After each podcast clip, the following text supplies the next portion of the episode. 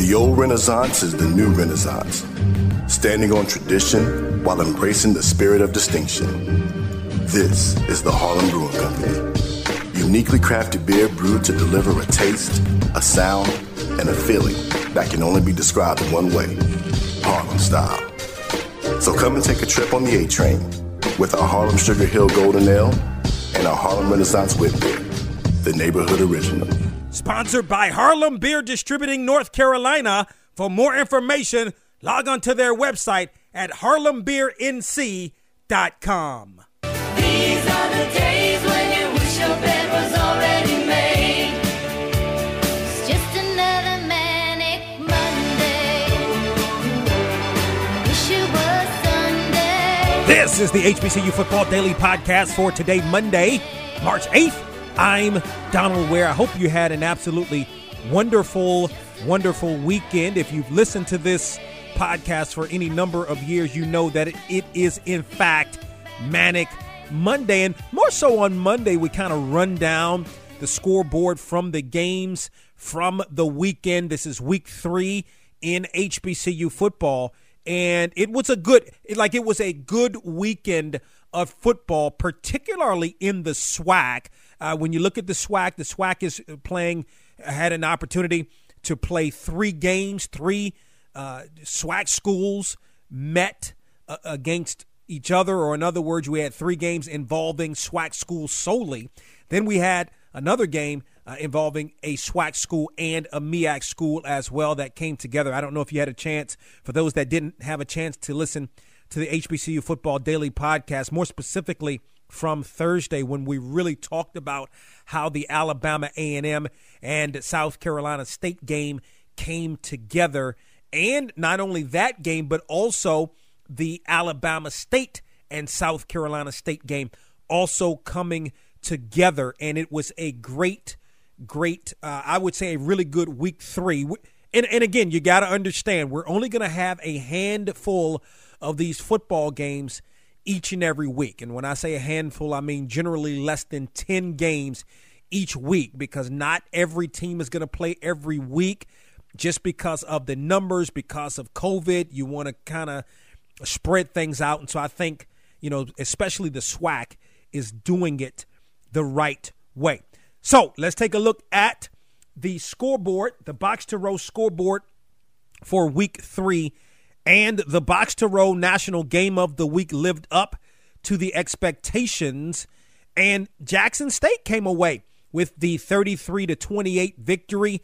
Grambling jumped out to a 14 to 7 lead in the first quarter, but it was a big, a really, really big second quarter by Jackson State that really opened things up for the JSU Tigers in the victory. And they had to sort of hold on to to secure that game as Grambling tried to make a bit of a run at the end of the football game. But give Jackson State, give Deion Sanders a lot of credit. I had been saying from the jump that when Jackson that when the Deion Sanders was named the head football coach, I was saying, hey, there's still some teams that that Jackson State has to contend with. I know all of the players were coming in and all of the big names and transfers and all of that, and everybody was excited.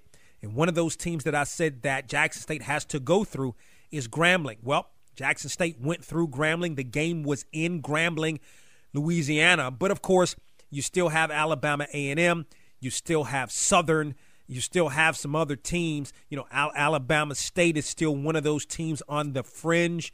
Prairie View, I would consider, well, I, I, I consider still a fringe team um, as well. Not fringe, but one of the more uh, top three, uh, top four teams in all of the league, I would say. Top three, certainly number three, I would say, um, at least coming into the season in the SWAC's Western Division. And of course, we're going to break this game down more tomorrow on the HBCU Football Daily Podcast in our Takeaway Tuesday edition.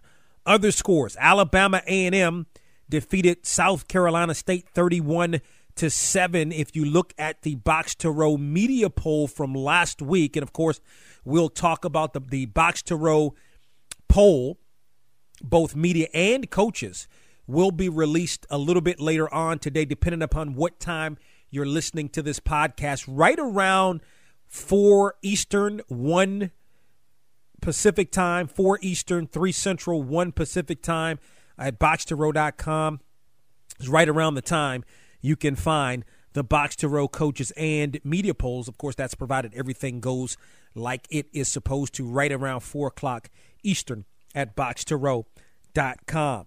Other scores Lincoln of Missouri falls to 0 2 on the season, losing to UT Permian Basin 54 to 20 in a bit of a surprise. And, and it, it is a bit of a surprise, but then maybe not necessarily when you look at the struggle. Southern was in a battle last week against Alabama State, and I think Alabama State has a solid program.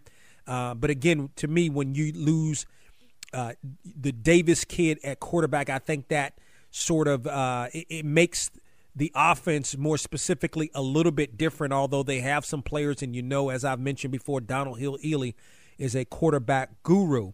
But Arkansas Pine Bluff defeated Southern 33 to 30, and I mean the game wasn't as close as the score may indicate. Although give Southern credit, Southern came back had an opportunity to perhaps tie or win the game on its last possession, and an interception by Arkansas Pine Bluff thwarted that. And of course, we're going to talk more about that game tomorrow in Takeaway Tuesday.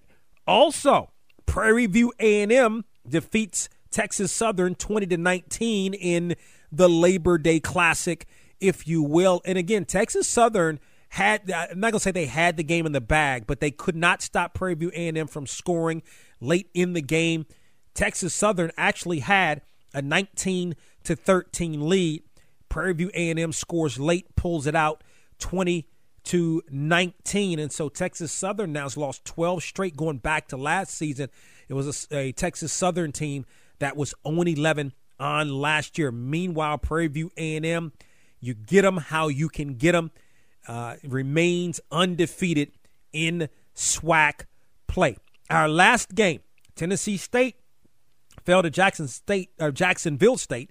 Tennessee State fell to Jacksonville State 38 to 16. So already Tennessee State 0 2 on the season, 0 2 in OVC play. And I mean, you know, Jacksonville State's one of the perennial powers in all of the OVC. And Tennessee State just not off to the great start. You're just hoping that they'll be able to bounce back, and uh, you know it, it's going to be tough. That OVC is so tough, but you just want to see. You know, Tennessee State had its opportunities on last week, couldn't pull it out. A tough Jacksonville State team, but you want to see Tennessee State be able to bounce back and win a couple of football games. So that's today's HBCU football daily podcast. Of course, if you have any thoughts at any time, you can hit us up via Twitter at Box to Row, B O X T O R O W. Give us your thoughts. Also on Facebook, B O X, the number two, R O W. Tell a couple of friends about the HBCU Football Daily Podcast, where you can download and listen to us at our website at box2row.com.